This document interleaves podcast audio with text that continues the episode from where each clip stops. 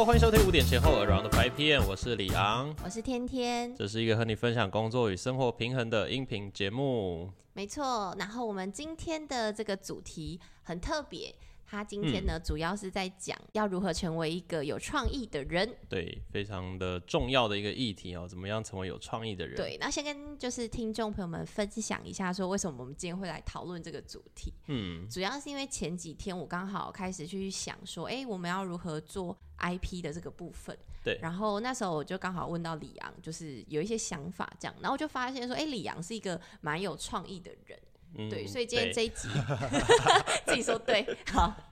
所以今天我们就想想说来探讨一下说为什么有一些人他们就是脑脑海当中怎么总是有这么有创意的想法，脑子里到底装了什么。对对对，不知道有没有听众朋友们跟我一样会觉得说好像创意这件事情是挺难的。嗯，对，以我自己来说是这样，所以我想说这一集来访问一下就是李昂，看看他说哎，那他自己平常是怎么样让他自己的脑海当中有很多有创意的想法。这个你觉得、嗯、这个东西是可以培养的吗？还是对， 我, 我觉得吼这件事情绝对绝对可以培养。对，那他当然会有一部分是有点吃天分，因为有些人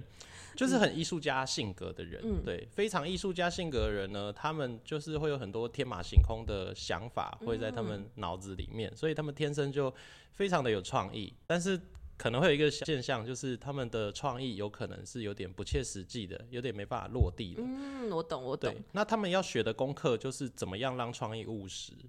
然后并且让它可能会有商业价值。对对对、嗯、那我觉得像天天你的状况呢，应该你是一个比较倾向于务实的脑袋的人。对、哦、非常是女孩子，但是算是女孩子当中呢、嗯、算是比较理性派 的, 的人了。对对，那所以这样类型的人呢，普遍会觉得自己的这个创意能力好像没有到那么高。嗯，但是我觉得一定是可以培养的，而且培养起来的话，你们的优势就是因为你们已经够理性够务实了，所以你们只要培养出创意，大概这些创意都是好用的创意、嗯、好，所以那我想问一下说那到底我要怎么样去培养这个创意呢？嗯, 嗯，好，那我觉得齁，如果听到这里啦，会觉得很有共鸣的人，应该就是跟你差不多类型的人，就是觉得自己比较没创意的人。嗯、好、嗯，那我大概先谈这个部分，就是你要怎么样让自己从呃缺乏创意到渐渐的是脑子里面有很多东西可以运用呢？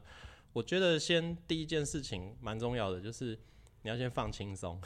哦，对对，因为创意这个事情哦，我觉得它跟你的内在的状态有一个很大的关系，就是你必须要是轻松的，是比较没有压力的，是心情愉悦的状态下，你会比较好发挥创意、嗯、对、嗯、因为我发现就是现在的生活的确大家的都在蛮高压的状况下生活跟工作。对对，尤其我也不知道为什么，就是刚好可能我身边的人也是，我发现大家都每一天哦、喔，他们所承载的压力都蛮大的。嗯，对，对，所以说像以他以工作来说好了，如果说今天他可能他的工作是需要有创意的，嗯，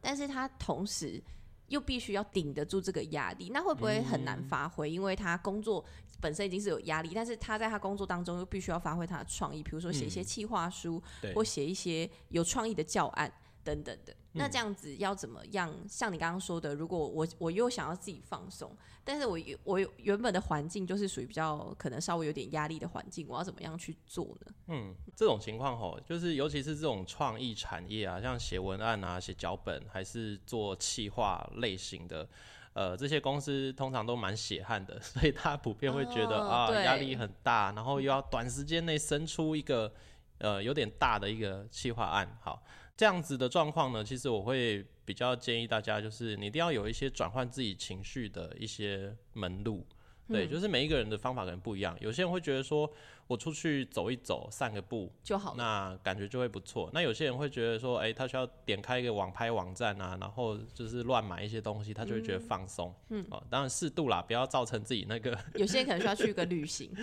对，有些人会觉得说他可能周期性的，也许每一个月两个月他就需要出门走走个一两天、哦、那是他放松的一个方法、嗯、对，像我之前有认识一些朋友啊，他每个礼拜都爬山，就是他都需要到深山上面啊，然后好好的呃在里面放松，然后享受这个山林的美丽啊、嗯、对他来说呢就是疏解一切压力的一个方法、嗯、对，所以如果你的工作性质本身就是需要具备高度创意的话呢，我觉得你一定要有一个、呃、让自己放松的管道。那这个管道是什么、嗯、其实每个人的需求不一样，有些人可能是看书，有些人是放空，有些人是聊天、嗯、有些人是做别的事情，对对对，这个跟那个什么 D I S C 有点有点关系啦、哦、你是哪一种人格人格特质呢、嗯、你的放松方法可能会不一样。对啊，像那个什么 D 型人哦，就是领袖型的，他就需要换一个地方做别的事情，然后可能社交型的、哦、他就需要聊天啊，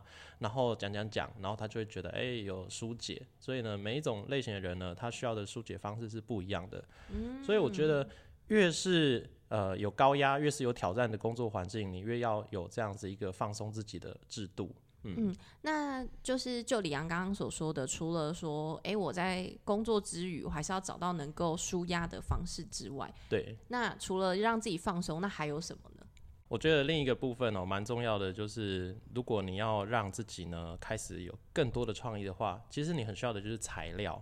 举一个例子，就很像煮菜嘛，一个很厉害的厨师，你都不给他任何的食材，你叫他煮菜不可能嘛。对，所以呢创意就像一道料理，你要它变成一个好吃又就是、呃、色香味俱全的一个料理的话呢，你需要有足够的食材放在你的冰箱里面，然后你需要的时候就可以把它拿出来。嗯，对，好，这个比喻应该大家就是哎蛮、嗯欸、能理解的。好，那你不可能拿出你没有的东西啊、嗯、所以呢就代表说你要有很多的东西是放在你的小冰箱里面哦，然后呢需要的时候就把它拿出来用。好，那怎么样拿到这些东西呢？我觉得就是一个重要的部分了，就是你可以先去思考说你想要在哪一些领域是有创意的哦，因为你可能不是那种天生很有创意，对什么事情都超有想法的人的话呢，那你需要做的第一件事情就是收集材料。比如说如果你希望呢自己对于、呃、旅游或者是美食、呃、就是有更多的想法好了，因为你可能本来就喜欢啊，但是常常就想说哎、欸，我很喜欢出去玩，但是要去哪里玩我又没想法，然后每次就卡关，然后就啊就是怎么有点想玩又想要换一个新的景点，可是我也不知道要去哪里、嗯、那其实就有点苦恼，然后还要去问东问西啊，然后就没有办法及时的去享受这个说走就走的感觉、嗯、因为说走还要那边弄半天才走得了。 对, 对，所以呢需要做的事情就是收集这方面的资讯，就是越多越好。你可以平时呢就是有意识的一直去收集、哦、就是哪里是好吃好玩的、嗯、然后把它放到你的资料库里面，可能不只是记得哦，你可能真的有一个自己的嗯，专门的资料夹，对，你的档案夹或者是一个小本子、嗯、上面就抄写了很多这方面的讯息、嗯、当你需要的时候呢你就可以开始去翻去找，那我觉得之后就会渐渐的你会知道该怎么样去应用它。好，一样是讲旅游好了，比如说今天如果突然间呃有五六个朋友，然后你们就想说哎、欸、要一起出去玩，那你就可以开始思考说哎、欸、这五六个朋友是什么性质的，大家是都单身呢还是有另一半啊还是有小孩啊，这样的情况下我们去哪里玩会比较好，然后我要不要安排几天几夜啊、嗯、那这些东西呢你都可以从你的资料库里面去寻找，然后大家就觉得说哦你这个想法是哎、欸、很实用的，然后又够好玩，那就是呃整个事情运作下来呢也会更加的顺利，然后就是也是开心的嘛，因为那件事情就是你喜欢的，所以呢你在这方面发挥创意，那最后你就会得到一个你所喜欢的结果。 嗯, 嗯，不过刚刚的这个算是一个比较日常的一个对对对一个案例，但是因为我在想现在可能很多听众们他们现在面临的可能是跟商业相关的问题、嗯、工作上面遇到的，因为如果今天说是生活上面的创意，我想应该对大家来说挑战性是比较低一点。嗯嗯，对，我们大部分人如果像你刚刚的举例可能是旅游方面，我们应该就算平常没有收集，但是前一阵子可能一个月或一个礼拜我去收集可能还不难，但是我在想的对对对我在讲的是比如说万一今天我们需要的是呃，我举例来说可能一个作品好了、嗯、好，我假假设一幅画好了，我今天我要画什么呃，这是一个举例啦，对，就是比如说是商业，就像你刚刚讲的就是这样子的东西我就是想不出来的、嗯、的话，对，就是我要我要怎么办，比如好，比如或者是比如说一个企划书，嗯，那我今天就是要想出一个让大家觉得说这个行销手法哇之前都没有人用过、嗯、但是今天可能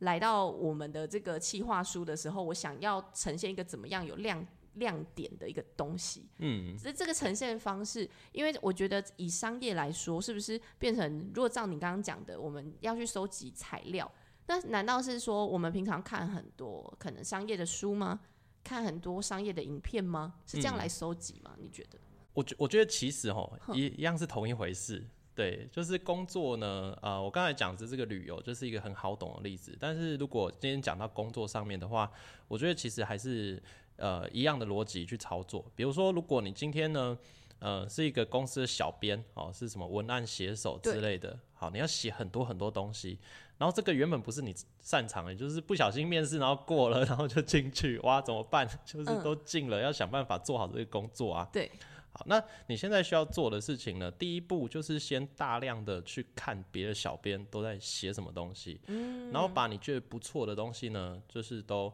呃、记录下来，跟截图啊之类的。也就是说第一步先模仿是吗？呃、先收集资料哦，收集资料，然后接下来呢你可以尝试的就是整理这些资讯、嗯、对，就是整理分类啊，成为你自己可以理解的一个方式去归纳这些东西，然后再去思考说哎、欸，它有哪些部分是做得很好的，所以我才会觉得这个东西很棒。那接着呢就可以尝试去模仿，用类似的逻辑呢去、呃、做这些东西。但是我觉得模仿跟抄袭是不一样的事情、嗯、就是模仿是借用它的概念，然后呢去做一个延伸，然后做出可能一个有一点点不一样的结果。嗯、对啊，抄袭就就是有点复制贴上嘛、嗯，那个就不是我们想要的。嗯、对, 对，那是一个非常就是跟创意一点关系都没有的行为。嗯, 嗯然后再借着这个可能一些大量的模仿练习，或者是有一些东西你觉得说哎、欸，其实这次这样子运用是 OK 的，或者是你看到的那个范本是很久很久以前的东西了，那可能近期呃你再拿来运用其实应该也没有关系、嗯哼、对，那那就是符合这些呃条件，然后去做一些练习之后呢，你就可以尝试去做整个的重新组装，然后延伸一些新的东西出来。 嗯, 嗯大概是这样子啦。就是我觉得不管是文字、图像还是影音的工作呢，就是都是可以这样子去做的。一开始、嗯、收集资料，对，你要去收集很多你觉得你有认同感、你有办法理解的资讯，嗯，然后尝试着去优化它，然后转转变它，然后变成自己的东西。那再想着怎么样去应用它。呃、那我想问一下说，就是你有什么实际的案例可以跟我们分享吗？有关于可能创意的这方面。嗯，我觉得好，那我就大概先讲一下我我们之前啦，我我曾经做过的一些事情哈，就是跟大家来分享一下。呃，创意这件事情，我我觉得我可能也不是那种什么很顶尖的创意人才，但是我们做的事情是需要大量创意的。好，比如说是像什么呢？像呃，我们做活动，好，可能做婚礼的游戏提案好了，我们有一个希望就是我们都可以提出一些原创型的一些小游戏给新人去选、嗯、那他他最后可能不一定会选，但是我会希望我每一场的婚礼我都设计一个就是跟他们的故事有关、嗯、然后呢是蛮独一无二的一个内容出来的、嗯、然后希望每一场都有，然后只用一次、哦、了解就是这个东西用过了我就不会再用第二次了、哦、我就、呃、就是跟这个东西说拜拜、嗯、然后也他也许会放到我的资料库里面，但是他不会一模一样的再被搬出来一次。好对，好，这个有点挑战性嘛，对，对因为我们的每一次都要不一样，每一场都要的话，哇，那怎么弄？对，然后呢，我们录了一百多集的 podcast， 然后每一集都有独立的主题，对，那这个怎么样发想这些主题？然后我们也有在帮一些朋友呢做他们的企业内部的咨询，就是他可能企业内部遇到什么样的问题啊，嗯、然后我们帮他们做一些调整优化、啊。呃，他们遇到的问题，我们提出一些方案去帮他们做解决。嗯，对，然后我们有做一些课纲，呃，可能是跟像我以前在社福机构当老师的时候，我们就是有做青少年辅导教育的课程，然后要把它一个就是你知道学生就不喜欢听课，所以你要让他用玩的方式去理解你到底在讲什么。嗯，嗯对，所以我们要把一个。一个道理变成游戏，然后跟他们去做互动，然后玩完之后让他们有记忆点。哦、哇，这真的不容易耶。对，就是我们之前做过的事情。呃，还有一个就是像我们之前原本要带学生去玩密室逃脱啊、呃，对对 对, 对但是密室逃脱你知道就是一个人大概就几百块嘛，对，然后费用比较高，我们有三十个学生，然后就是哎，社福机构哇没有那么多的扣打可以这样子花在现成的密室逃脱场地，于是我就做了四间密室逃脱的房间，坐在前公司的办公室里面做这个是有加薪吗？呃、没有怎么会想到好？其实我觉得创意一件很重要的事情就是让原本不可行的事情变成可行，对，我们、哦、对，这个很重要耶。我们想要带着三十多个学生玩密室逃脱、嗯、因为那几年前的事情嘛，那时候密室逃脱很夯，对，然后大家就超爱啊，就觉得哇去玩一次好像是一件很好玩然后很刺激的事情，那但是它的费用就是高，那我们也很难要学生自费然后那么多人就去，那全部公司贴嘛，公司的预算也是有限，对，好，所以因为预算问题让这件事情变得不可行了，所以我们要做的事情呢就是解决预算问题，那解决预算问题我想到的方案就是我直接做一间在我们的办公室里面就不用钱了，嗯，对，所以我们去玩了一次之后我大概了解一下哦，那一间的关卡设计逻辑是怎么样啊，他用了一些锁头啊密码啊什么各种不同的密码各种不同提示、哦、然后我就是去分析说哦原来他是用这个逻辑去设计游戏关卡的，好，这个他的呃底部的结构我知道了之后呢我就自己去设计那个呃用一些故事然后套这一些底部的结构、哦、然后就变成一个有故事性的这个密室逃脱的房间的，对，因为这个这像这样想起来就会觉得说哇，因为你还要每一间可能有不同的主题，对，然后还要每一间可能给它一些意义，对、嗯、这个的确是蛮好蛮看创意的啦，对，而且我那时候设计是这样哦、喔，就是四间房间每一间都设定二十分钟破关，然后四间房间故事独立但又连续所以说你们有提示吗？有有有、oh, 对, 对，因为密室逃脱不是都有什么三个提示，对啊，因为学生超多啦，我们那时候学生大概七呃应该五十个吧，不可能全部挤一间、嗯、所以要十几个一间十几个一间，但是这样很很好玩耶、欸、你们是一个活动很长的时间还是一个下午？对，因为一关就二十分钟嘛、哦，所以大概两三个小时，这个活动就结束了。哇，嗯、不，我我的意思说，这个活动期间维持多久？就一天啊，一天，一天对啊，一天，然后做四个房间做成这样。对啊，还好，其实因为整个花费不高、嗯，就是比较烧脑的，就是创意的东西。哦，对，因为你要构思。对，然后材料材料制作都很简单，就大部分都是纸啊、笔啊，还是一些很简单的这个嗯，保丽龙什么的、哦。可能还是要稍微装潢一下。那些房间，对，就是用我们现有的道具然后就让它看起来哦还有蛮有感觉的，好像不错这样子，对哇有有有，这蛮有创意，好，所以这是我自己实际做过的各种事情，好，都是很需要创意的，所以呢、嗯、我觉得创意这件事情在你的工作上面如果你是有的的话，你可以解决很多很多事情，创意不只是一个好玩的事情，它是一个很务实的事情，所以呢，我觉得只要创意够啦，你可以解决很多工作上的问题，然后也可以解决生活上的问题，那让你生活呢各个层面变得比较丰富比较有趣一点，这倒是真的耶，对啊，因为如果没有创意、嗯、好像整个生活蛮无聊的，对，因为如果你没有创意的话，你今天会想说啊我今天走一条路走走走，然后被挡住了我走不了了，然后你就会说绕道我走不了了，但是有很多方法你可以绕过去啊，还是呃，换一条路走啊，还是呃各种方法，对，像我们以前有做一个蛮好玩的东西，也是那个国中生品格教育的事情哦。好，虽然该不会是那种遇到石头的这个吧？哎、欸，你怎么知道？就是啊，不是，是有一道墙挡在你面前，然后你要过到另一边。哦，那我不知道，对对对，不然你不然你考我好了。类似就是那个课本上面就画了一个图嘛，就是跟大家说，好，你今天要过到另一边，但是有一道墙挡住你了。那你要怎么过去啊？就是那不就是简单的绕道吗？对，就是一个方法是绕嘛，然后就说，哎、欸，那如果这个墙是很很长很长的，你没有办法直接绕过去啊、哦，那就是大请大家去想说，有哪些方法可以到对面去呢？然后大家就开始啊，哦就是、堆高吗？乱讲一堆啊，嗯、就是哦，叠东西叠上去啊，对对对，搬梯子啊，把它炸开啊，嗯嗯嗯，对，就是不管，先不要管可不可行，就是想方法先想。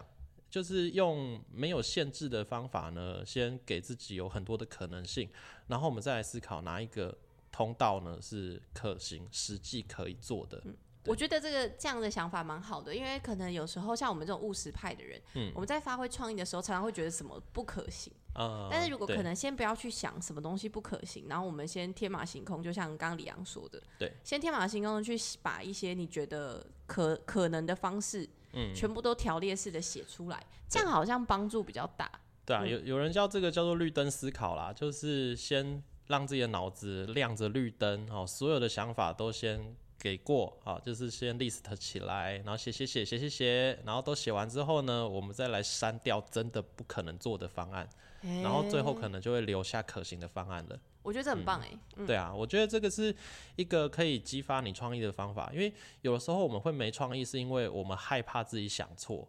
对，就是觉得说哎、嗯欸，我今天提一个方案会不会很蠢，我今天提一个解决方法是不是不可行，那当你有这样的想法之后呢，你就会产生一个焦虑感或者是恐惧感。对对，那当你越焦虑越恐惧，你就越没创意，然后你就越没有路走。嗯，就是、因为就会觉得说，嗯，真的不可行，就会是一个恶性循环。嗯、对对，那所以呢，你先打开自己的心哦，不要先不要限制任何的可能性，然后让自己呢有很多的选择，之后再删掉不适用的选择。其实会想说，哎、欸，这样会不会浪费更多时间？其实经验上来说，真的不会。嗯，对，与其就是卡在那边，然后盯着什么都没有，不如先丢出一堆不太可能的方法。而且有时候可能会是这样哦，就是 A 方案不可能 ，B 方案也不可能 ，C 方案也不可能，结果发现哦 ，A 的前面加 B 的中间加 C 的后面可以。哦、对，有的时候事情会是这样子发展出来的。嗯，嗯我相信。嗯, 嗯，所以呢，我觉得就是创意这件事情，第一个很重要的就是放松嘛，然后第二个是不要给自己太多限制，嗯、然后让自己呢就是凡事都先打开自己的心，然后愿意先去听看看、想想看，然后最后再找到适合的方法。嗯, 嗯或者是有时候我觉得去多听听看别人的意见也是一个蛮好的方式、嗯、因为有时候可能我们是目前脑袋当中的 data 就是不够，但有时候我们可能去询问一下身边的人，嗯嗯对嗯没错，然后你就会发现说哎、欸，其实原来他就是还有不一样的想法，嗯对，可能有时候我们太局限于自己原本的想法，然后一直想不出来，嗯对嗯对啊，像呃之前我有听过一个很有趣的一个故事嘛，哎、欸、我记得之前在别其他集的 podcast 上面有讲过，好，就是这集再讲一次哦，就是有一个国外网站，嗯、对他们有很多很多难解的问题，嗯、就是有有有，对对对，这有讲过嘛、嗯，好，怕有些听众呢就是 miss 掉那集了，然后我也忘记在哪一集讲了，嗯、对，好，那